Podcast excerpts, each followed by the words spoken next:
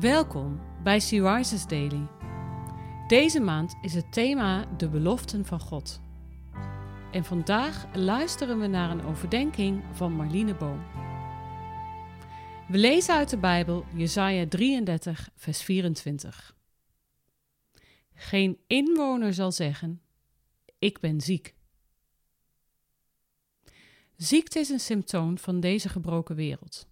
Het ontstond toen de breuk met God plaatsvond. Er is maar één iemand die de breuk kan helen. Jezus zelf, die alle wonden hield. God heeft een heilzame bedoeling met ziekte. We leren namelijk dat deze wereld niet volmaakt is. Dat dit niet ons thuisland is.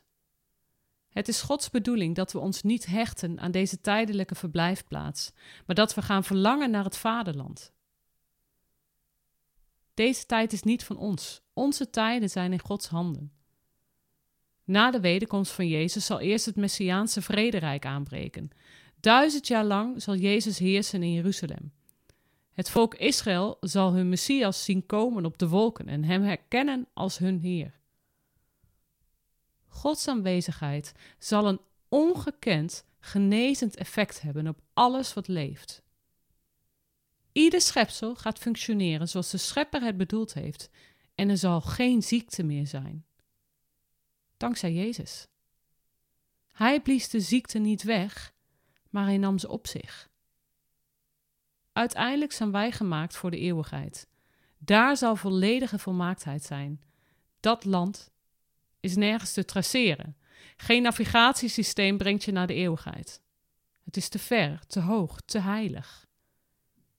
Je bereikt het niet, maar het wordt je aangereikt. Je wordt erin gedragen op de wind van de Heilige Geest. Eenmaal word je welkom geheten. Wat kunnen we soms al een heimwee hebben naar dat land? Je hoeft niet bang te zijn dat je voor een gesloten deur staat. Je hoeft je niet af te vragen hoe je de deur open krijgt. Want Jezus zelf opent de deur. Hij hanteert de sleutels. Kom maar binnen zal hij zeggen. De toegang is gratis. Maar bepakt en bezakt kom je er niet in.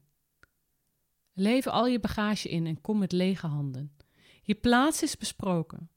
God zal je tranen drogen en zeggen: Genoeg geleden, genoeg gehuild. Welkom, inwoner van mijn vrederijk. Doe alsof je thuis bent. Want jij bent thuis, koningskind. Verlang jij naar de eeuwigheid? In hoeverre troost dit jou als je door moeilijke tijden gaat?